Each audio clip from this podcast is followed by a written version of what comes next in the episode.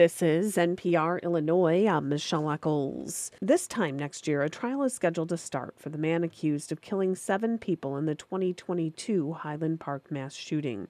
Michael Puente reports. Wearing a red jail jumpsuit, 23 year old Robert Crimo III sat quietly next to his two defense attorneys. The hearing scheduled a trial date for Crimo.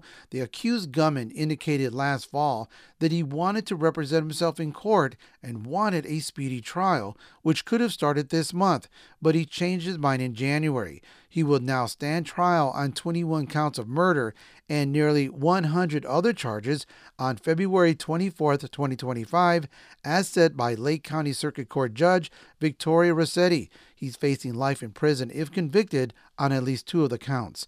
I'm Michael Puente. Illinois Governor J.B. Pritzker is trying to get rid of the state's 1% grocery sales tax, this time permanently. Mawa Iqbal has more. During his budget address this week, Pritzker said families are struggling to pay for groceries, even as inflation starts to cool down.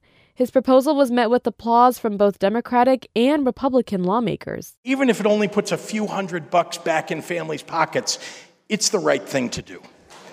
The governor suspended the tax in 2022 for one year as part of a larger plan to help residents during high inflation.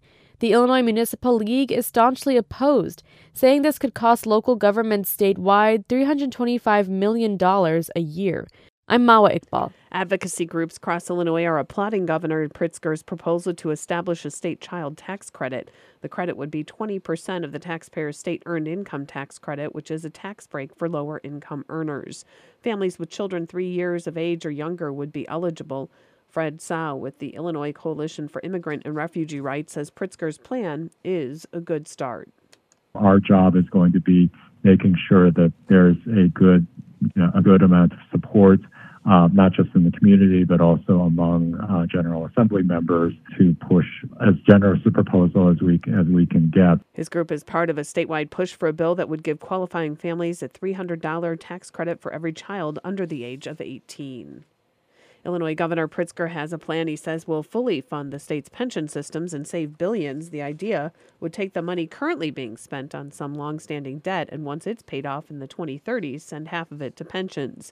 Pritzker estimates the extra payments would cut interest costs by about $5 billion. The state has long struggled to keep up with payments due in part to a ramp implemented in the mid 1990s that backloaded higher payments to later years. A road that closes in the Shawnee National Forest each year to allow snakes and other amphibians to safely migrate across has closed early. Snake Road in southern Illinois shut down a couple of weeks ago early due to warmer temperatures. It is 607. This is NPR Illinois.